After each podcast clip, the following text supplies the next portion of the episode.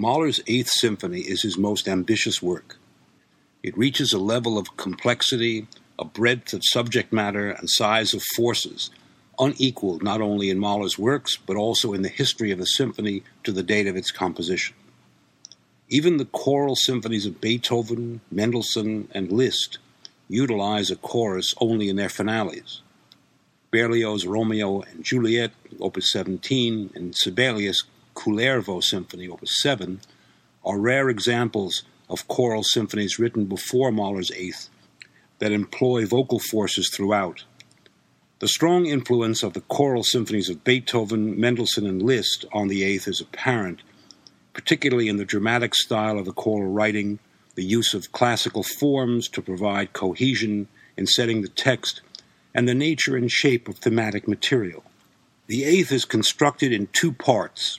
The text of the first part is a medieval Latin hymn, Veni Creator Spiritus, and the second part sets the final scene of Goethe's Faust. Franz Liszt also set the final chorus mysticus from Faust in his A Faust Symphony, but Liszt merely appends the chorus mysticus as an alternate ending to the Mephisto movement, while Mahler sets the entire closing scene. The original orchestral ending to Liszt's A Faust Symphony leaves the work without an apotheosis. It remains in the clutches of Mephisto without a hint of redemption. The settings of Goethe's text by Liszt and Mahler are very different in both size and content, although both end in a blaze of glory. What is also interesting is the similarity in rhythmic construction between the music and the text. Both composers use a repeated note pattern and five bar phrasing, even though the text would certainly accommodate four bar phrasing. They also treat the ewig weibliche segment soloistically, Liszt using a tenor Mahler two sopranos with chorus. Although Mahler did not think very highly of Liszt as a symphonic composer, he may have been influenced by his predecessor in the use of the organ and harmonium in a Faust symphony. In the eighth, the fusion of formal symphonic principles with a through composed text and declamatory vocal style results in a hybrid of oratorio, opera, and symphony. Mahler's contrapuntal technique was never more complex or elaborate. He reasserts a firmness of tonality and an all encompassing programmatic orientation that had been absent from his middle period symphonies. Thus, the Eighth Symphony is not only the culmination of Mahler's contrapuntal art developed during his middle period, but the consummation of his symphonic style up to the time it was written. It may also be viewed as the fulfillment of the promise of Beethoven's Ninth, a perfect fusion of choral and orchestral forces in a symphonic setting. Mahler synthesizes musical styles, integrating elements of German Romanticism, Viennese classicism, and Italian Baroque. His application of motivic symbolism reaches a level of intricacy and subtlety yet to be equaled by any other symphonist. His technique of thematic development also attains a level of complexity and inventiveness that is unprecedented in both his own works and all others before him. The successful juxtaposition of such diverse texts as a monastic Latin hymn and the closing scene from Goethe's Faust is itself a prodigious achievement. Yet commentators often fail to understand the conceptual connections between these seemingly unrelated poetical works, written in different languages and remote eras. Efforts have been made by a few notable Mahler experts, such as Donald Mitchell, to elucidate the conceptual relationships that bind together these ostensibly disparate texts. What may be most remarkable about the Eighth is the speed with which it was written. Composing such a massive and complex work is an arduous, if not monumental, task. Yet, according to Alma, it was accomplished in eight weeks of, as she put it, creative frenzy and furor.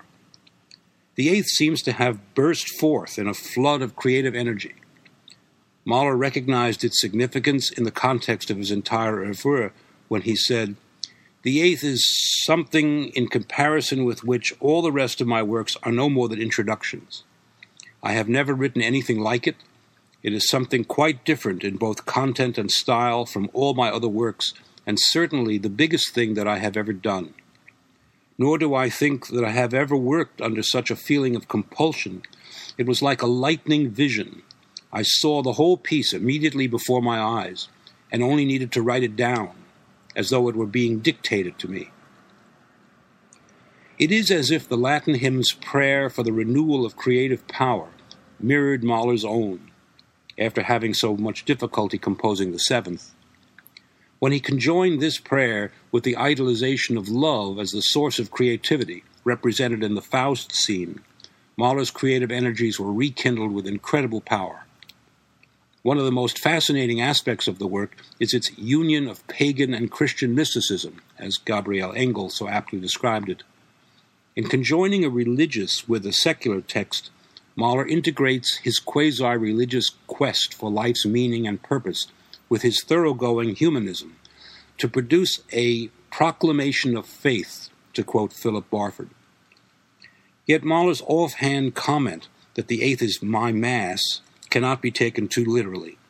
He may even have had what some might consider a sacrilegious intention by setting a sacred and secular text side by side. After Mahler's conversion to Catholicism, he never practiced his newly acquired religion, being fascinated more with its mystical qualities than faithful to its dogma or rituals. He once admitted that he could never compose a liturgical mass, being reluctant to write a credo. Ironically, Mahler came to the Latin hymn via a translation by Goethe. Perhaps this led him to use it as the gateway to the last scene of Faust. Veni Creator Spiritus, the text of Part 1, is the official hymn for the second Vespers of Pentecost, a humble prayer for enlightenment. It was attributed in Mahler's time to Rabanus Maurus, Archbishop of Mainz, whose dates are 776 to 856. Mahler transforms this obscure liturgical yet very personal offering into a thunderous military march as a paean to the creative spirit. By linking it to the Faust scene in Part 2, Mahler unites creativity with love, and in doing so provides another response to the existential questions about life's meaning and value that haunted him unceasingly. Despite his use of the Christian hymn, Mahler's answer to these fundamental questions is more secular than religious. Thus, Goethe's text responds to the Latin hymn The glory of life is in the aspiration to creativity through love, and not in its fulfillment. Mahler expressed his ideas regarding the subject of the eighth in a number of places. In a letter to Alma written in June of 1909, he referred to a polarity between the ever manly, which he described as eternal longing, striving, moving ahead, and the ever womanly, Goethe's ewige Weibliche. The resting place, the goal, personified by the Mater Gloriosa at the end of Faust. During the time of the rehearsals that preceded the symphony's premiere in Munich, Mahler analogized the conceptual dualism in the work to that between the pagan and the Christian worldviews. He says, In the discourses of Socrates, Plato gives his own philosophy, which, as the misunderstood Platonic love, has influenced thought right down the centuries to the present day.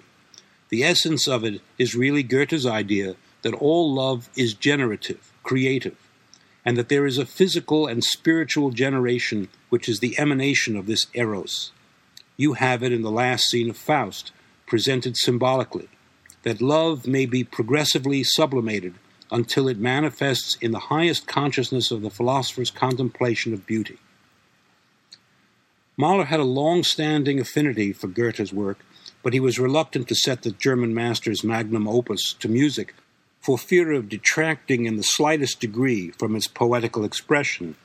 When Mahler first read the Veni Creator hymn and made the connection between it and the closing scene of Faust, he apparently put his doubts aside and let his unique musical and aesthetic gifts guide him. Both Goethe and Mahler recognized the same essential truth that the quest for meaning in human existence will eventually succeed by culminating in the metaphysical experience of absolute wisdom, power, and love. In the Faust scene, Mahler resolves the human doubts and fears that are expressed in the Latin hymn. Conversely, the hymn provides a redemptive response to the earthly inadequacies that threaten creativity in the Faust scene. As in both the second and third symphonies, love again provides the answer. Through the expression of the divine and worldly power of love, human beings can achieve fulfillment in creativity. Although by implication this self generated fulfillment is achieved without the intervention of God's grace, Mahler would probably acknowledge that the creative spark is divinely inspired. Philip Barford finds the Latin hymn riddled with fears of human fallibility that are resolved in part two in a manner typical of Mahler. He says, It often seems that the closer Mahler came to doubt, and the more he suffered a generalized feeling of insecurity and anxiety, the more he exalted the notion of salvation for himself and mankind in transcendental visions. It might well be added that the idea of redemption through suffering is quintessential to both the Judeo Christian ethic and, ironically, to its antithesis, Nietzschean philosophy. Not only did Mahler deftly combine seemingly divergent philosophies into a single conception of life's fundamental meaning, but he skillfully related thematic and motivic material in a complex web of symbolism to convey this meaning, akin to Wagner's use of leitmotifs. Words or phrases in the text are sung to musical motives with which they are identified and that undergo a process of development and transformation. Unlike in Wagner's music dramas, in the Eighth, Mahler integrates his motivic ideas into the symphonic landscape, not to direct any dramatic scenario or to identify its elements, but to elicit a conceptual nexus between the texts and orient the listener toward an emotive response to significant aspects of their meaning. The choral music of Bach, particularly his cantatas and motets, and of Handel, influenced Mahler's methodology. During his middle period, Mahler made a thorough study of Bach's contrapuntal technique. Handel's influence is especially apparent in Mahler's handling of passages for full chorus, such as in the opening Veni chorus of Part 1. Although other characteristics of Baroque oratorio are evident, the absence of a strict narrative form and the processes involved in utilizing thematic and motivic material are principally symphonic. Mahler's use of spatial effects in the Eighth recalls both Das Klagende Lied and the Second Symphony. He places the Mater Gloriosa high above the orchestra and choruses, uses an offstage wind band, and positions the double chorus antiphonally, techniques that date as far back as the Venetian Renaissance and the works of Palestrina, Lassus, and the Gabrielis. These perspectival uses of space are precursors of spatial effects developed in the second half of the 20th century. In the Eighth Symphony, Mahler introduces a new principle of variation form, which I call progressive thematic generation. By this technique, Mahler constructs a theme from material pieced together during the course of the movement. Part 2, nearly an hour long, is essentially a set of variations in search of a theme that achieves fulfillment only toward the end. Mahler does not simply present a principal theme and then have it undergo variations. He gradually develops his principal theme over the course of a substantial number of variations before presenting it in definitive form in the closing moments of the symphony. By means of this unusual evolutionary process, the theme that is the generation of the variations is heard complete only at the end of the variation sequence. Similarly, Mahler's progressive tonality takes a completely different turn in the eighth. Unlike his middle period symphonies, in which, except for the sixth, the overall tonal progression is from minor to major. That of the eighth is circular, beginning and ending in E flat major after many diversions, thus functioning as the major key counterpart of the sixth symphony, which begins and ends in a minor key. This process has been likened conceptually to Nietzsche's notion of eternal return, for which the conclusion of Goethe's Faust might be considered a symbolic representation. Some have questioned whether the Eighth should be called a symphony. While there are structural similarities between the finale of the Second Symphony and the Eighth, such as between the initial appearance of the chorus in the second and the chorus mysticus of Part 2, these are hardly sufficient to justify the label symphony. One might look to Bruckner's Fifth Symphony with its grand brass chorale in the finale as a forerunner, despite the absence of choral music. But the Eighth is truly a symphony because of its intricate interrelationship of thematic and motivic material and the application of symphonic formal principles in both parts. Although Mahler organized Part 1 largely in classical first movement form, he diverged from its strictures and expanded its tripartite format to encompass his many musical ideas. For example, he includes a double fugue at the climax of the development section that telescopes into the recapitulation. Both Hans Redlich and Alfred Mathis contend that Mahler had originally planned the Eighth along essentially classical lines. According to these noted scholars, an early draft contains the following structural outline for a four movement symphony. The first movement was called Hymnus Veni Creator, which is essentially the same title as part one of, of the final work. The second would have been called Scherzo Christmas Games. The third, Adagio Caritas. And the fourth, Hymn, The Birth of Eros. The middle movements which were to have been purely orchestral, were deleted. Some commentators have tried to subdivide Part 2, forcing it into the traditional symphonic design, adagio, scherzo, finale, in order to justify the work as a symphony and better integrate its two part design. Donald Mitchell makes the most complete and cogent argument against this artificial division, Part 2. He points out, for example, that the opening anchorite chorus serves more as a prelude than an independent movement, and that scherzando elements appear in places other than those referred to as the so called scherzo movement. The structure of Part 2 can be more appropriately understood as a vast series of variations that integrate and develop thematic and motivic elements from both parts.